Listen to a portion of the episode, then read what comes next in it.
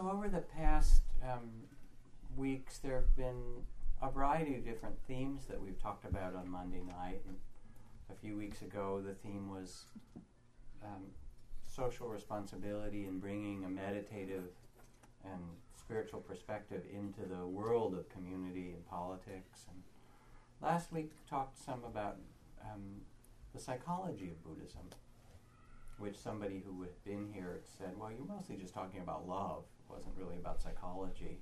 Although I'm not sure. Maybe that is psychology in the deepest way.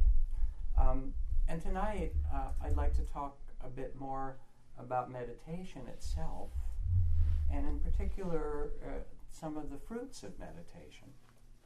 So as you listen, um, let yourself remember or sense or feel um, these qualities that I speak of tonight, which are called the, the factors of enlightenment.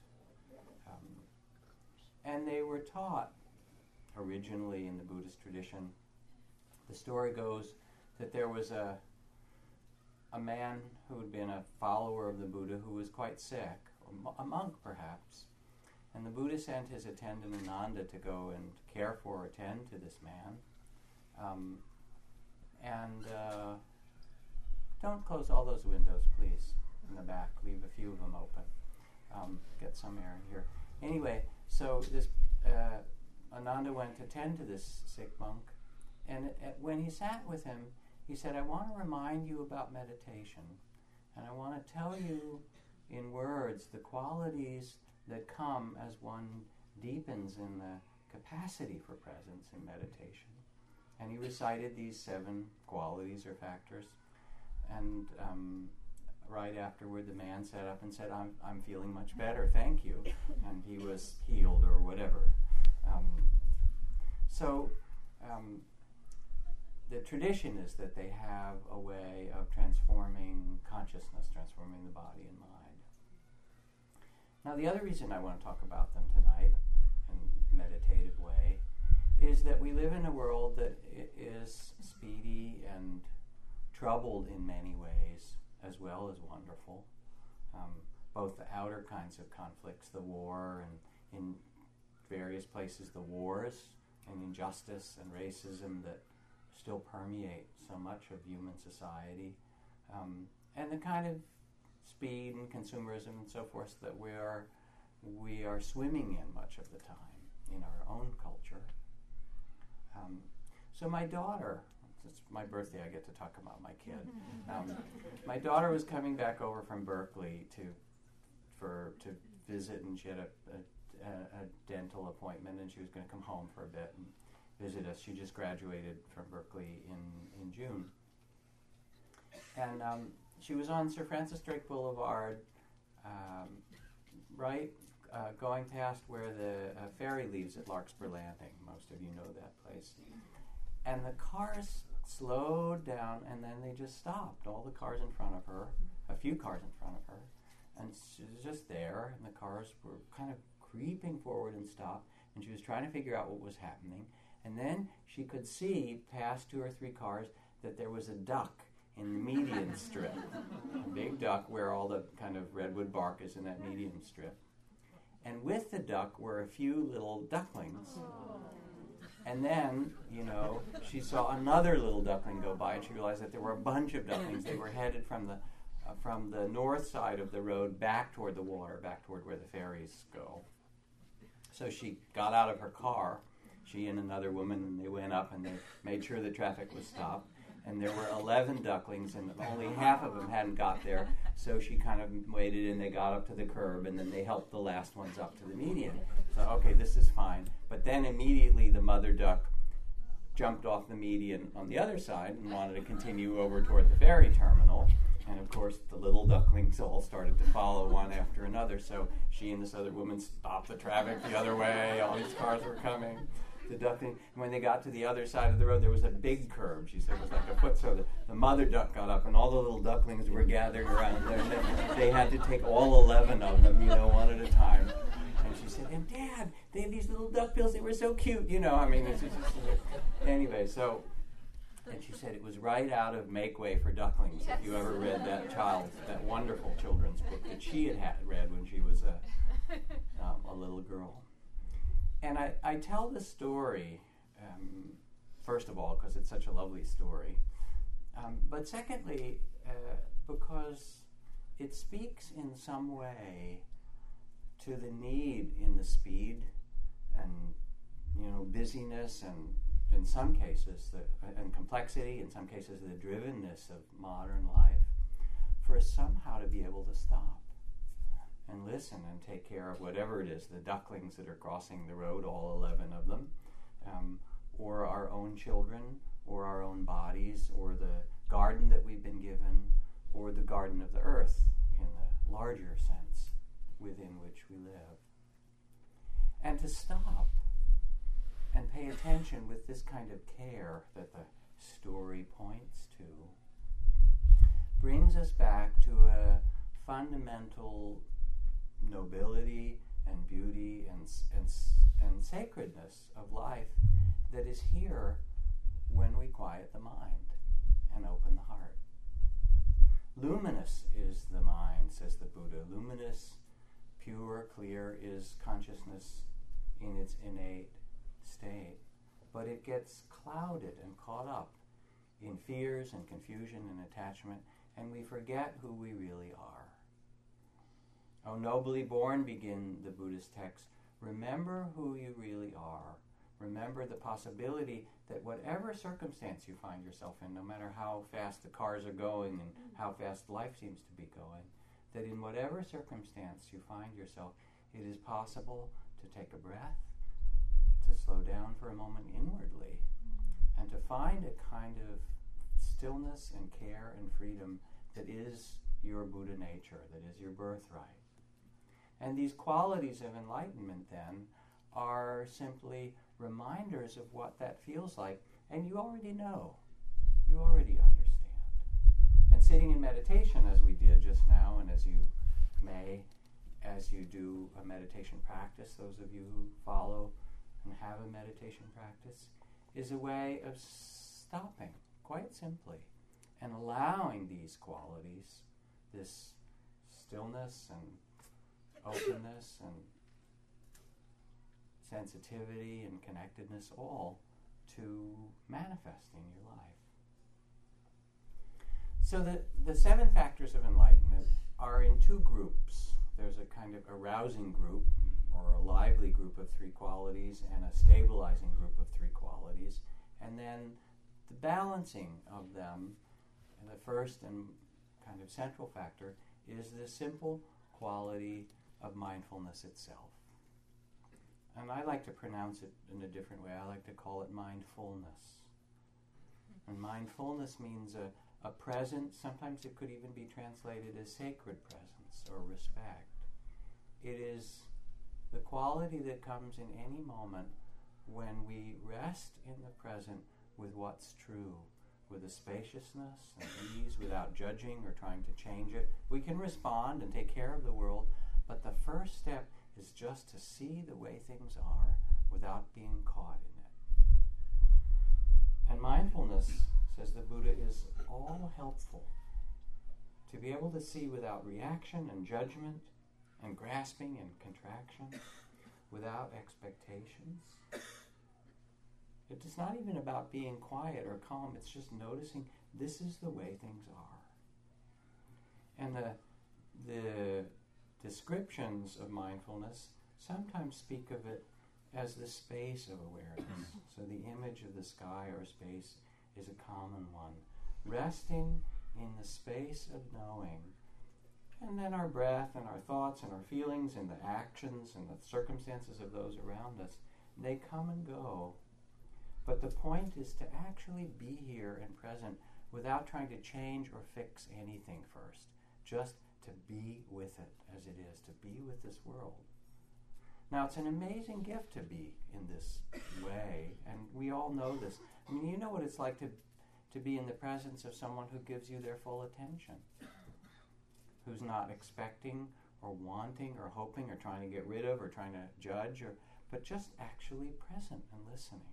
What a, what a gift and a treasure it is to be held with that kind of attention. And in the same way, we can bring this attention to the joys and the sorrows, what are called the 10,000 joys and the 10,000 sorrows, the vast sufferings of the world and the unspeakable beauty of the world, which we will all encounter.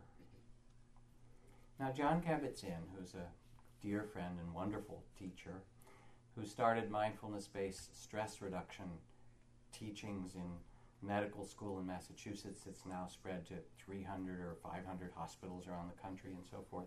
When he first opened his, his clinic in the basement of the medical school in Massachusetts, um, he did, he put on his white coat and went up to do grand rounds with uh, the doctors of the hospital. And he said, What I would like you to know is that we're opening this clinic called mindfulness based stress reduction to help with people's stress and pain and conflict and difficulty. But in particular, I want you to send me down. We're in the basement, right? I want you to send down um, anybody you can't help. All those, but send me down the hardest cases. That's what he asked for. And then he said to me privately, he said, That's because we have the strongest medicine. I said, Well, what is the strongest medicine? And he went on, he said, The strongest medicine is that capacity to be present for what's true. Mm-hmm. That's the great medicine of all. I'm not trying to fix it or change it in some way, but the capacity for someone to come in who's been in terrible pain and trying to fix it in all these ways, or someone who's terribly frightened, or the various things that happen in a medical center, and where modern medicine had done everything that it could, and they were still somehow in great difficulty, he said, Send them to me. And in the training, the central quality was the capacity that we have to be present for the difficulties and the beauty of life with an open mind and an open heart. And it's really what we train when we sit in meditation. The breath comes and goes, and it's not like you're becoming a good breather. You know, I mean, you could, but that's not the point of it, really. The breath, awareness of the breath, helps us to become present for the sadness that comes, or the, the longing, or the great love, or the creativity that arises. All these things we want to do, or the you know, amazing visions that come, or the regret that might come, all the things, or the pain in our bodies. I know when I sat with my father as he was dying, he had considerable amount of pain and great deal of fear that part of what was so important, and he kept saying, please stay with me, please don't go, you know, day and night, hmm. was that I wasn't afraid. You know, that I'd sat through a lot of pain in my meditation at certain points. So when he had pain, I said, It's pain. You can do this. Breathe. There's ways to work with this. You know, when he was really frightened, I said, This is just fear. And you sit and you you you bow to it as we did in the sitting. You name it fear, fear, and then you see what happens. And one of three things will happen. It will go away. Wow, I did that so cool. I named it fear and it's gone. Or it will stay the same for a while. Fear, fear. Oh, it's still here. Fear, fear. I hate this. Okay, hating, hating. Right. and back. Fear, fear. And you just notice that. Okay. Well, or I did it really well. Pride, pride. Uh, you, know, you notice that comes. Or so it will go away. It'll stay the same or it will get worse, right? That's its business, right? Fear, fear, oh, terror, terror. Right? Okay, terror, terror. I hate this too, hating it. I'm going to feel like I'm dying, dying, dying. Okay, see what happens next, you know. Oh, well, I did pretty good with that. Okay, pride, pride, you know. and you start to begin to trust the space of awareness itself, to begin to rest in the ground of awareness, as if you can bow to experience and say, this too is part of our birthright as human beings. The 10,000 joys and the 10,000 sorrows are our experience. Anybody not have that?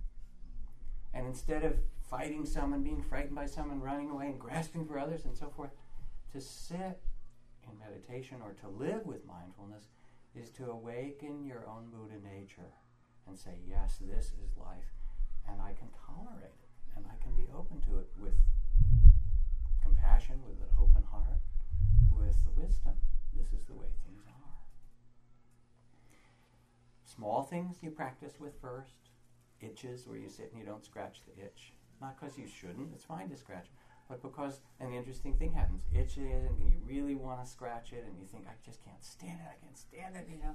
And you hang for a while and then you know this amazing thing happens. It goes away, you know, or it itches someplace else, right? uh, okay, that one's gone on. And you start to realize that you can become the space of awareness itself. And in doing so, there comes a sense of steadiness and trust and ease that we all know, we've all experienced this. Like Earth itself, we become stable. Now, it can even work in very difficult circumstances. So, Ruth Denison, who is a wonderful insight meditation teacher and a colleague and a good friend, she told this story. She was taking care of her husband, Henry, who died some years ago. Um, and for the last five years of his life or more, he had Alzheimer's. He just couldn't remember anything. And just before she took him out to her desert house, they were living together in Los Angeles. And um, he left the stove on, and the house caught on fire. Part of their house burned, and he was wandering around. And it was really a very, very difficult time taking care of Henry and teaching. She had a retreat center that she was running back and forth and teaching these retreats with while she was tending to her husband and all the fire and all of this. And she was supposed to teach in Oregon. She flew up to Portland where one of her students had set up a retreat for her. She was exhausted and she got in to Portland that afternoon and that evening they were starting a retreat. And she got up to begin to teach and she said, I'm really tired, but I decided to come and teach this retreat She said, but I have to tell you what's happening. And my husband Henry, Alzheimer's and not remembering, and the, the fire, and all these things, and it's been so difficult. And she talked about that, and then she said, now you sit and you follow your breath and begin to become mindful and so forth. She said, but I have to tell you what's been happening. And she started telling the whole story over again Henry and Alzheimer's and the fire and so forth you know, and people are kind of looking at each other like, whoa, you know, and now you sit and follow your breath, but I have to tell you what's happening. And some people started to get up and leave, you know, like, okay, she lost it. Um, and she knew something wasn't right. Maybe it was in this, this evening class or retreat she was starting. She knew something wasn't right. And she said, she saw them starting to leave and go there. She said, wait, wait a minute, just wait a second, you know. She said, don't leave yet because you have tonight the opportunity to see something very unusual. You have the opportunity to see a senior Dharma teacher fail. because I don't know what I just said.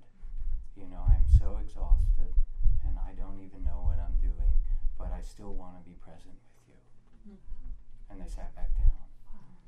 Um, and it turned out she's fine now. It was really situational. It was just the stress and the lack of sleep and all of those things and, and so forth.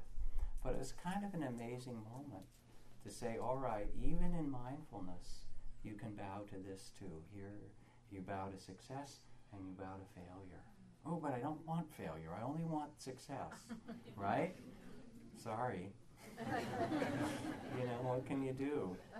I only want youth and I don't want old age, right?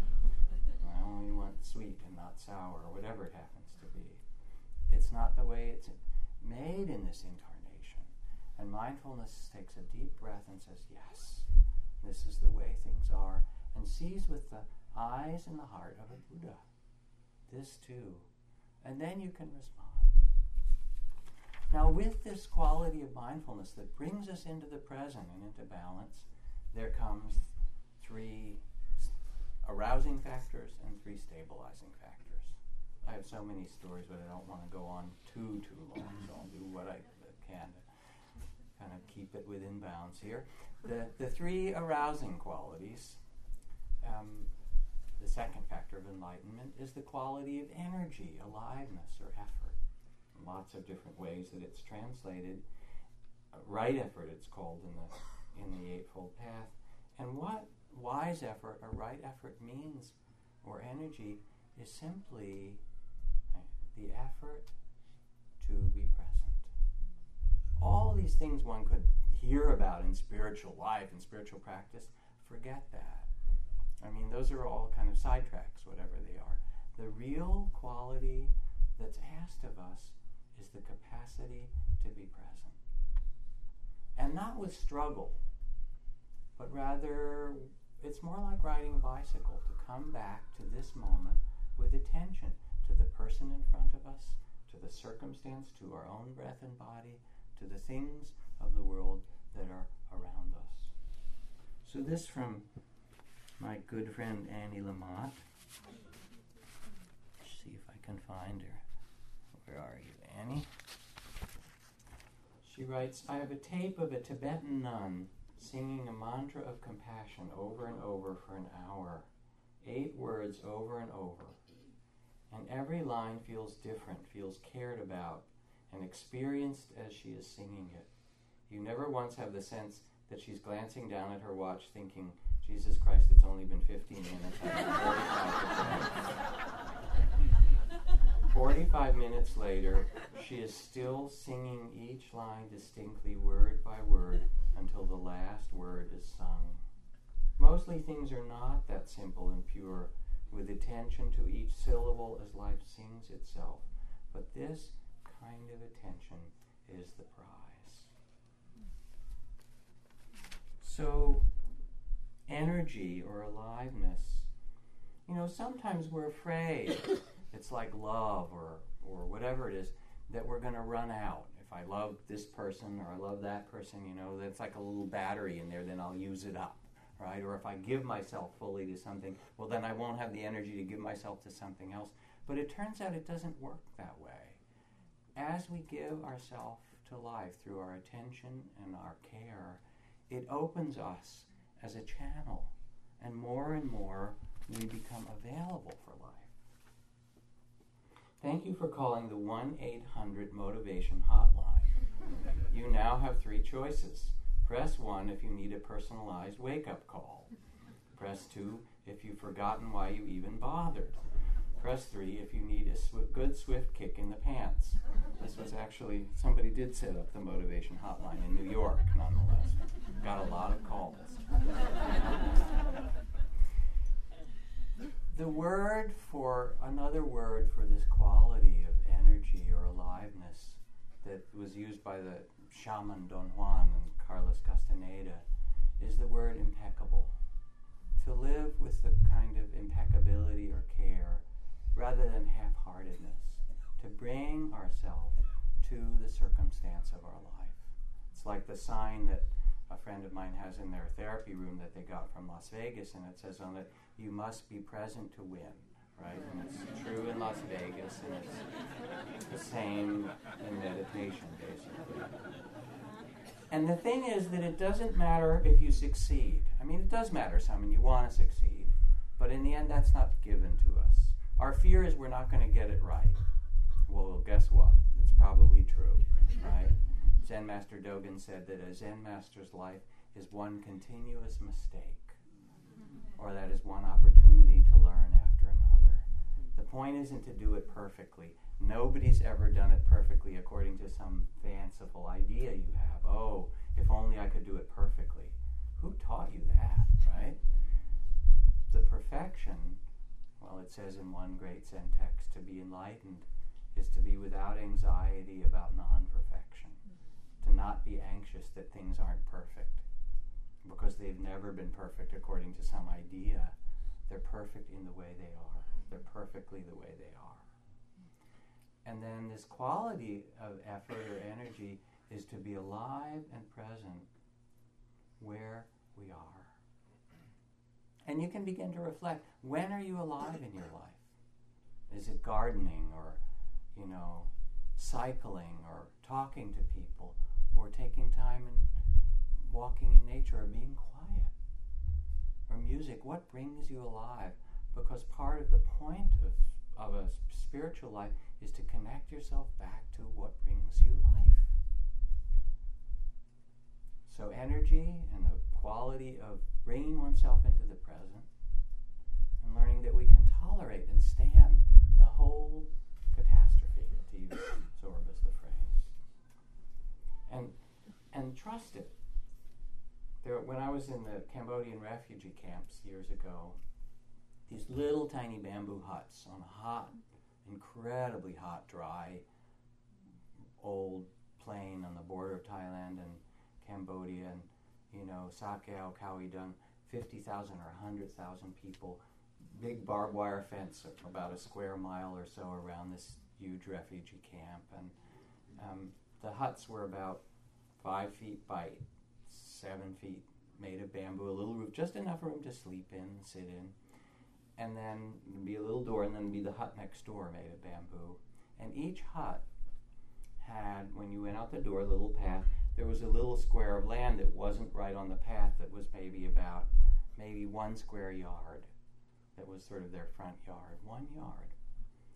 And in most of those little squares, within a month or two of people being in the refugee camp, they had planted a garden.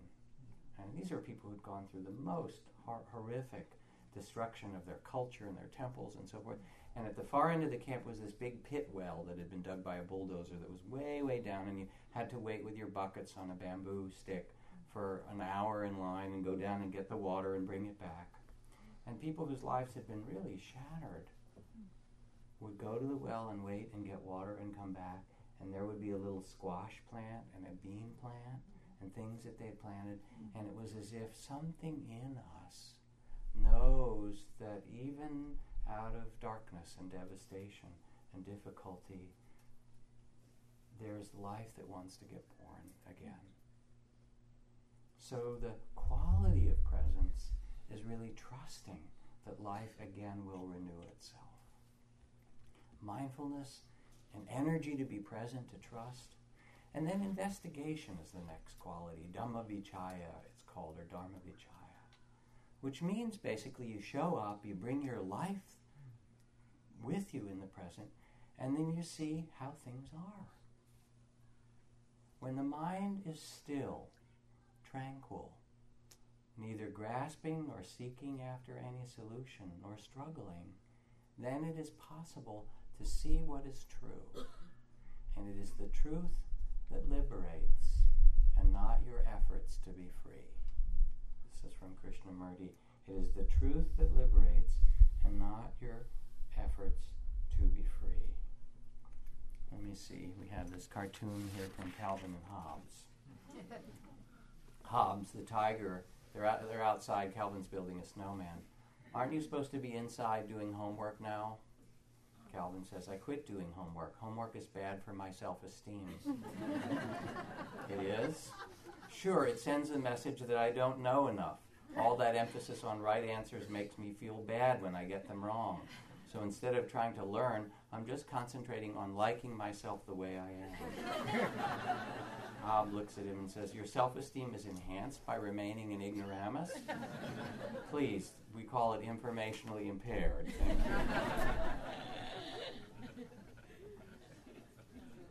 Socrates said, to be certain is to excuse me, to be uncertain is to be uncomfortable, but to be certain is to be ridiculous. I know that I know nothing. And one great Zen master called this don't know mind. The quality of investigation isn't so much figuring things out with the thinking mind, but seeing the mystery of life that presents itself. What is this mind? It contains everything. The mind and the world are the same thing. Pay attention to it. What is this breath? It breathes itself. The breath is moving through our bodies all by itself, all the time. We're part of the, the breath of the world. It's really amazing. You know, and we take this mystery for granted. Here you are incarnate in these animal bodies, right? I like to talk about this the hole at one end into which we stuff dead plants and animals regularly, right? Grind them up with the bones that hang down and glug, glug, glug, push them through the tubes out the other way and move it around with these wiggly things at the end and little bits of fur. And, you know, I mean, how did you get in there? Really? and do you think this is who you are? I mean, who are you?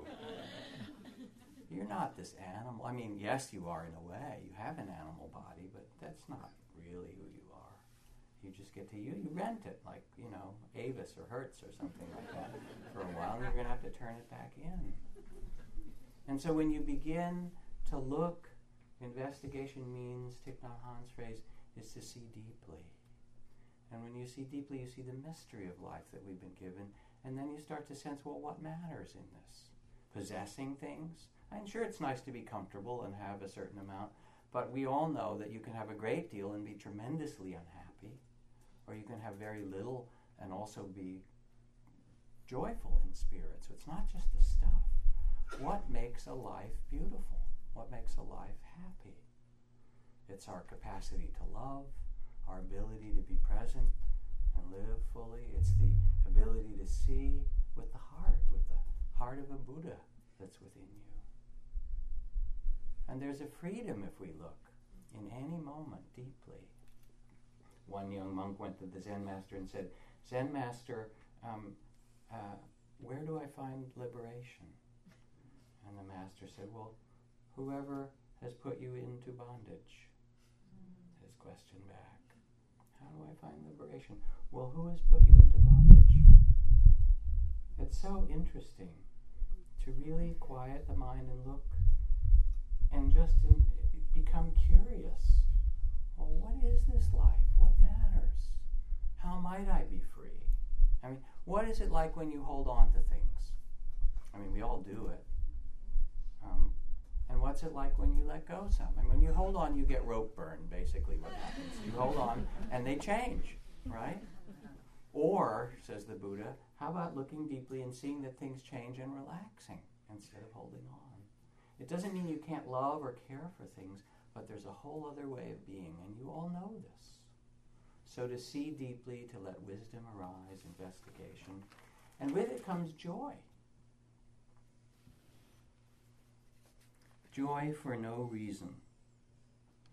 So you know those little kind of strange characters in that Matt Groening um, cartoon characters in Life in Hell. Those little kind of I don't know what they are, but they're what? They're rabbits. Oh, thank you. I wondered what they were. Anyway, so here's the, the cartoon with the rabbit or whatever it is sitting like a yogi in a meditative posture, right, with his cross-legged in his hands and so forth, mm-hmm. and saying, "I am in the present. I am in the here and now. Here and now is the place to be. All that exists is this moment. The moment is eternal.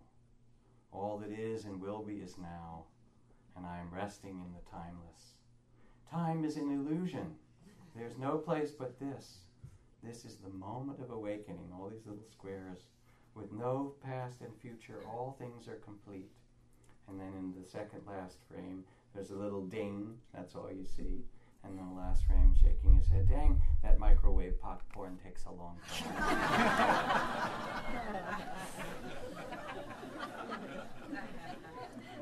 So there's a way in which we, we undertake spiritual practice as if we were waiting for something. waiting, waiting, waiting. I'm meditating and waiting for the bell to ring, right? Or waiting, waiting, waiting for something good to happen, waiting to get enlightened or whatever. Or we do it uh, as a kind of grim duty. Okay, you're supposed to meditate and be kind and things like that.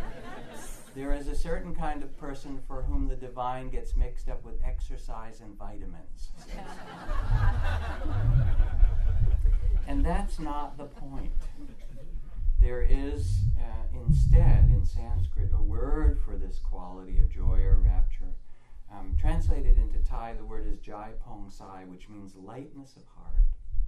And if you see the Dalai Lama, you see it, even though he carries the weight of the people of Tibet and the tragedy of what's happened in the Chinese Communist Army's occupation of Tibet and all these things, there's still this deep, wonderful laughter and tremendous joy and happiness that he carries in spite of that. Um, and life is not here just as a grim duty. There's a wonderful book that Thich Zen Master Thich Nhat Hanh wrote called Cultivating the Mind of Love. And usually when you read Thich Nhat Hanh's books, which I've read most of, and they're they're deep and very simple and profound. There's a kind of invitation to to see, um, to look uh, underneath the normal ways that we live to quiet ourselves and so forth. So this is a book on on on love, and he first starts talking about maitri or metta and the quality of loving kindness that can be developed in meditation. And I'm reading along and thinking this is beautiful teaching and it's nice and la la la. I've read a lot of books like that, right? And then the next chapter begins this way. She was 20 years old when I met her. We were at the Temple of Complete Awakening in the highlands of Vietnam when I fell in love. I saw her walking up the steps returning to the temple, looking out over the nearby hills. Seeing her standing there was like a fresh breeze blowing across my face. I had seen many young nuns before, but I never had a feeling like this. He was giving these lectures in his community in France, and people were sitting listening to him talk about loving kindness and the practice of compassion and breathing and all these nice things, and kind of dozing off. And all of a sudden, he started, and I first saw her on the stairs, you know, and I fell in love. And everybody who'd been falling asleep woke up. Oh, okay, now this is very interesting. And so he weaves in this book uh, the, the Buddhist teachings on, on love with his story of falling in love with this when he was a young man with this young nun. Um, quite wonderful and poignant. And uh, a, a, and a really important reminder of joy. I mean, if we can't have some sense of joy, what's the use? I mean, what what's all this spiritual life for? Rumi says, "Do not sit long with sadness, my friends. When you go to a garden, do you look at thorns or flowers? Spend more time with roses and jasmine."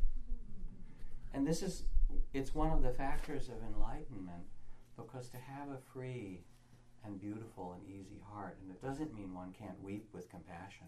And I've seen the Dalai Lama weep many, many times. But that's not the place where he returns to. He returns to the, the love and the beauty of life itself.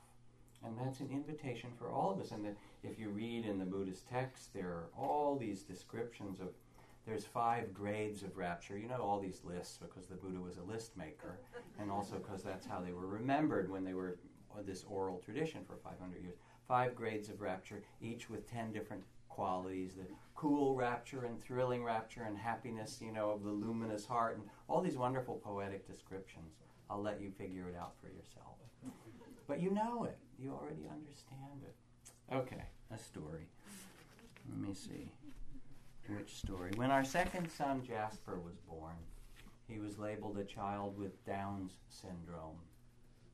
This is as inaccurate as it could be. In Jasper's case, it should be called up syndrome. When he first wakes up, he rushes into his parents' bedroom and leaps on us with an enthusiastic, happy to you morning. He meets the entire world with his heart outstretched and he hugs everyone he can. It's his mm-hmm. favorite way of being.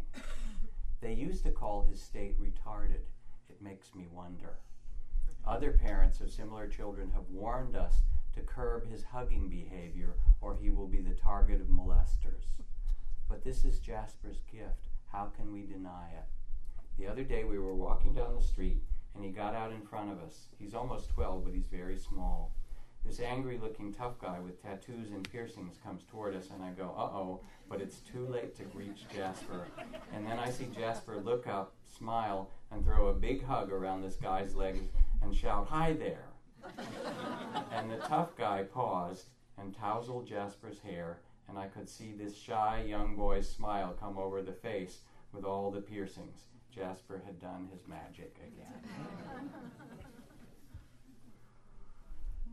So, energy or aliveness, interest, deep listening in the mystery of life, and joy. Balanced by the qualities of concentration and calm and equanimity. In Western psychology, we know some about mindfulness and we know about paying attention. It's part of the art of Western therapy and of deep interest and so forth.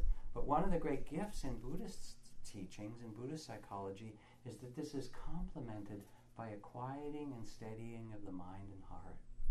And I know when I used to work individually with people and see people in, you know, counseling and therapy, I would have people come and sit for 15 minutes before we would start to talk. And it was a completely different thing. If you somebody comes in off the road and they've been busy in their office and they come in, you know, and we just start launching, it would be one thing. But if you sit just for a little while and let the mind quiet and the breath settle down and begin to pay attention to the feelings and states and place where you are, it doesn't take that long to get back in touch with what really matters. And when we would start the session, it was as if all this stuff was cleared out and immediately would start from a deeper place. It's not very complicated. So, all those alive qualities of investigation and joy are balanced by concentration.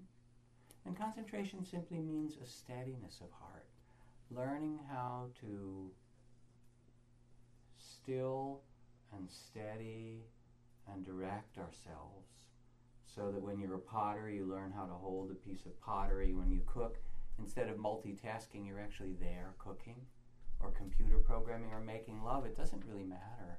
The quality of steadiness brings things. And it also releases us from a kind of frenetic identity, from a small sense of self where we're always reactive. When you collect and steady yourself, and you find your way. Some people it's walking, some people it's sitting, some people it's working with the breath.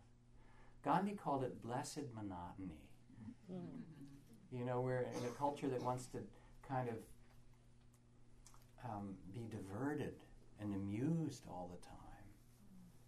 And Gandhi's word was just to, blessed monotony was to take your time and let things settle and be with them in a steady and stable and beautiful way. And little by little, we, we can actually learn what it means to be steady. And we all know this too, you know, this, this kind of an art. Um, and there comes with this an ease and a purity and a kind of dignity. I mean, I watch it when people come on retreats, and the first day or two, there's a lot of release of tension in the body and thoughts. And after two or three days, people start to get more collected and concentrated. And then somebody will go out for a walk, and I'll see them walk, and, and it's almost like you can see from the outside they're not walking and thinking about a million other things. They're walking and being present, and it's like a clipper ship in a you know beautiful wind. There's just such a quality of integration of body and mind together. So that's what this concentration is. It's a kind of an integration in which the, the spirit and the body and the present moment all come together. I never look at the masses as my responsibility, said Mother Teresa. I look at the individual. I can only love one person at a time. I can only feed one person at a time. Just one, one. So you begin, I begin. I picked up one person, and maybe if I didn't pick up that one person from the street, I wouldn't have picked up 42,000. Mm-hmm. The whole work is only a drop in the ocean, mm. but if I didn't put that drop in, the ocean would be one drop less. Mm. The same thing for you, same thing in your family, in your community, where you live, just one, one, one. And this is the quality of concentration, of giving ourselves to each thing that we do with a kind of wholeness of body and mind, care, steadiness. And meditation kind of trains that capacity for us concentration and calm. My teacher Ajahn Chah called it the still forest pool. He said, when you learn to sit in meditation, all kinds of things come and go. But if you practice for a while, your mind and heart become like a still forest pool that reflects the things of the world. And all kinds of wonderful and rare animals will come and drink at the pool, but you will be still. This is the happiness of the Buddha. Kabir, the Indian mystic poet, he says, The caller chants in a loud voice at dusk. Does he think that God is deaf? Doesn't he know that she hears the ringing of the mm-hmm. anklets on the feet of an insect as it walks? Mm-hmm. And again, in our culture, we have in some way lost the spirit of calm. What it says in the Tao, easy come and easy go. The ability to be present for things without fighting against them, without so much reactivity. This is from Zhuangzi. He says the true men and women of old were not afraid when they stood alone in their views. No great exploits, no plans. If they failed, no sorrow, no self congratulation in success. The true men and women of old slept without dreams and work, woke without worries. Their food was plain, they breathed deep. They had no mind to fight the Tao. They did not try by their own contriving to help the Tao along. These are the ones that we call the true men and women. Minds free, thoughts easy, brows clear, faces serene. All that came out of them came natural, like the four seasons.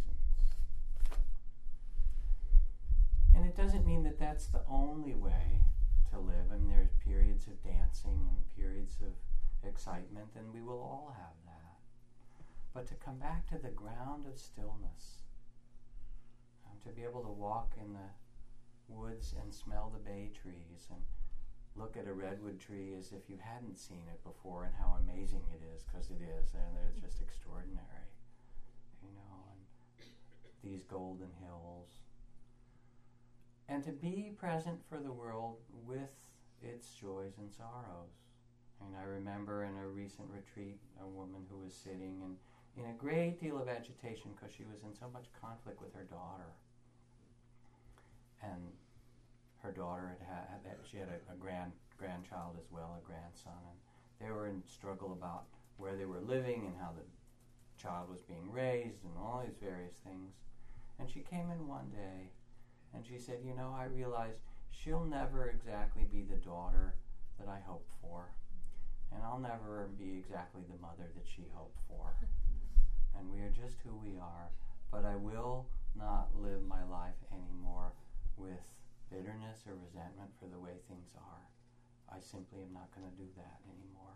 And it's as if a kind of calm had come into her heart um, that allowed her to forgive because there had been a lot of hurt between this mother and daughter, and allowed her to look with the eyes of the Buddha at her daughter and her grandson, to not struggle, but to come with a kind of mercy and stillness of heart.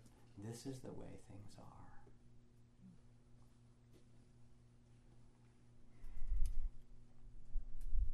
When Thich Nhat Hanh first came to teach in about 25 years ago here in the Bay Area. He came to San Francisco Zen Center and gave some teachings at Tassajara that I went to, and a number of us went to, to, to be with him.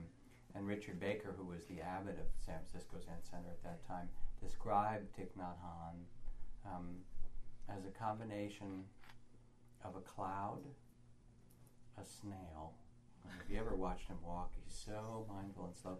A cloud, a snail, and a piece of heavy machinery. it was a fabulous description because in one way there was this trem- there is about him this tremendous stillness and steadiness and depth um, and lightness, and at the same time it's unshakable.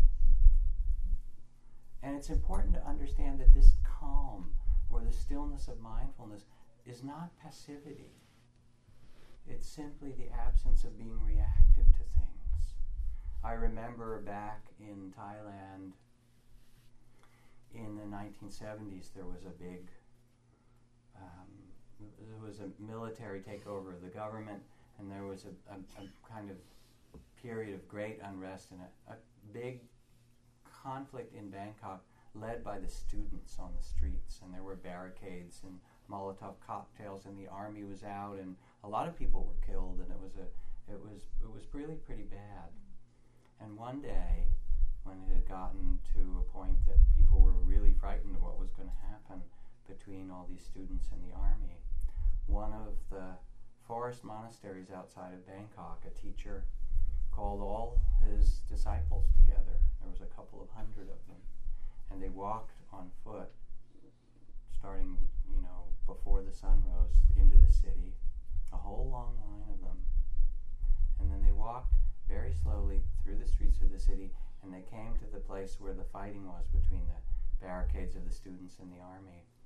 and they walked between them, and they just stood there for the day. They didn't go anywhere. They just stood there peacefully doing standing meditation. And in their doing it, everything settled down. First, there's tremendous respect for the monastic order in Thailand, and people have a great reverence for those who dedicate their lives to peace, you know, and to inner transformation in that way.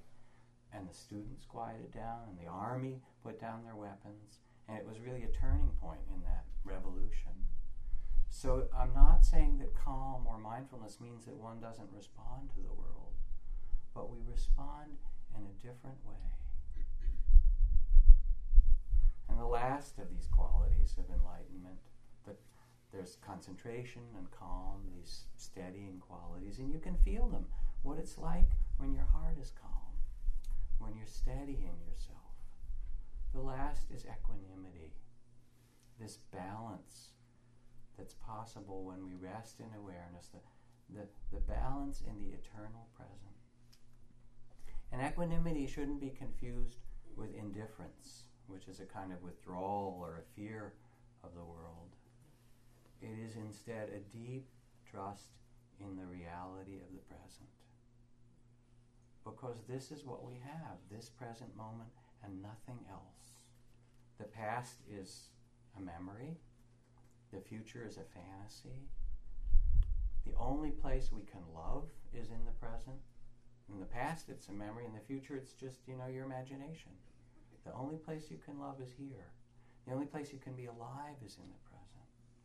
And equanimity allows us to rest in the present with trust and ease and balance.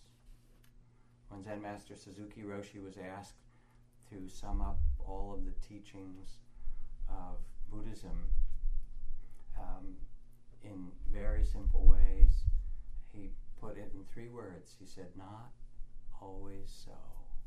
Hmm. Things will be changing. Absolutely true, not always so. And when you can relax in the midst of change, when you realize the fact that everything changes and find your composure in it, Suzuki Roshi says, there you find yourself in nirvana. I remember going to visit Ram Dass after he had his big stroke seven or eight years ago. And it, he was really on the verge of dying when he was in the ICU. Went to, you know, the hospital a couple of times those first days, and the doctors gave him a five or ten percent chance of living because the stroke was so massive. Um, and then he got through all of that and he went into a rehabilitation hospital for a year or more. And I went over and visited him and I brought him, he couldn't speak yet. I brought him a picture of Ramana Maharshi, this wonderful Indian sage, who didn't speak with words. Mostly he just looked at people with what's called a glance of mercy, with so much love and almost no words that it changed people just to be looked at with that kind of love. And they, their lives changed. And when Ramana was, was near dying, he was dying of cancer, and his disciples said, Don't leave us, don't leave us. He looked at them with this quizzical expression. He said, But where could I go? Wherever could I go? I'm always here. This is where we are, here in the present, always. So I brought Ram Dass a picture of Ramana Maharshi because I thought Ram Dass wasn't really able to speak at that point very well, just a few words. I said, well, maybe, I said to him, maybe your teaching will be like Ramana now, it will be silent. And we had this lovely exchange and so forth. And I visited him, of course, over that year, and then he finally got back home. And when he was back home, one day I, I, I went to see him, and he started to get his language back, and he said, Jack, I wanted to thank, thank you, and it was so slow to find words for that beautiful picture of Ramana Maharshi that you brought me in the hospital. It took a long time to say all this. Um, and he said, Here. And he gave me a picture of his guru, named Karoli Baba. Wonderful picture, he said. And then he smiled. He said, It's, it's like baseball cards. I'll give you one Neem Karoli Baba and a Mickey Mantle for Ramana Maharshi and Babe Ruth. and at that moment, I knew Ram Dass was fine. I was like, okay. He might not be able to speak, he might not be able to move his body, but underneath, was this great, spacious spirit that said, Yes, this is the way life is. Sometimes you can speak, and sometimes you can't speak. Sometimes you're young, and sometimes you're old. Sometimes there's joy, and sometimes there's grief. And it's all part of the game of life itself. And, you know, William Butler Yeats writes We can make our minds so like still water that beings gather around us that they may and so live for a moment with a clearer, perhaps even a fiercer life because of our stillness. So these are the qualities of enlightenment mindfulness, of aliveness and interest, of joy in the midst of all things, the happiness for no reason, the qualities of calm and concentration, of steadiness and a great balance. And we have them in us. We know them, O nobly born. You who are the sons and daughters of the Buddhas know that this is possible. You've experienced this. And meditation is the invitation to come back to this beauty in your own heart and to live it and bring it into the world. So let's sit for a moment.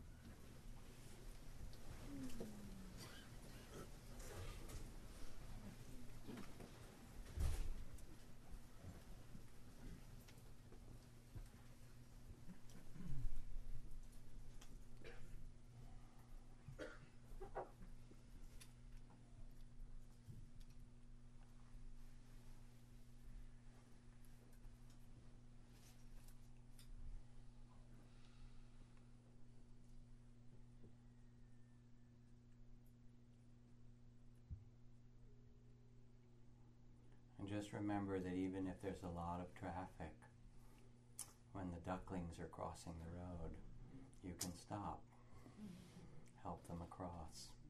It'll make your day.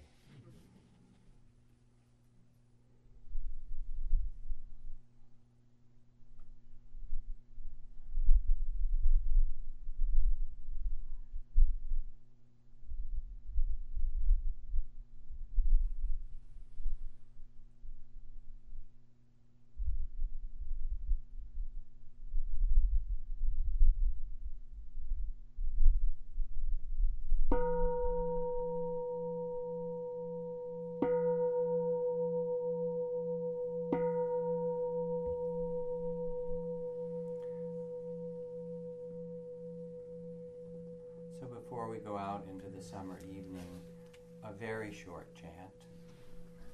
Um, in India, when you meet someone, the custom is to put your hands together and bow and say namaste, which means I honor the divine within you. I see the spirit that's there behind all your costumes and so forth.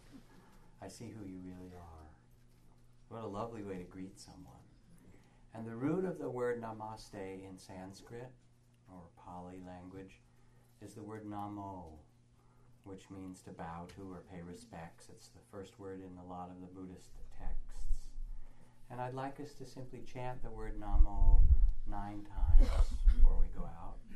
And as you do, you can feel what it is that you wish to bow to in yourself, in those around you, in the things of the world that you love or are grateful for, or the things that are difficult that want your respect. harmony.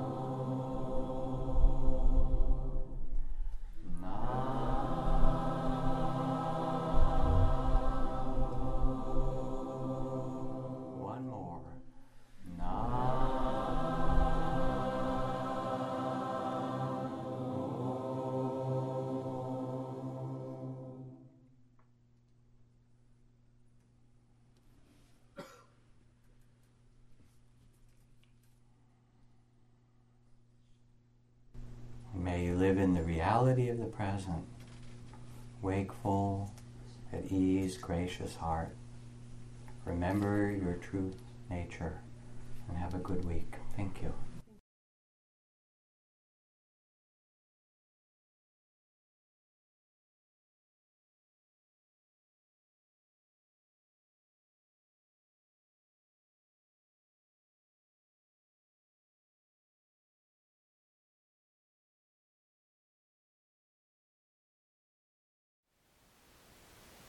Thank you for listening.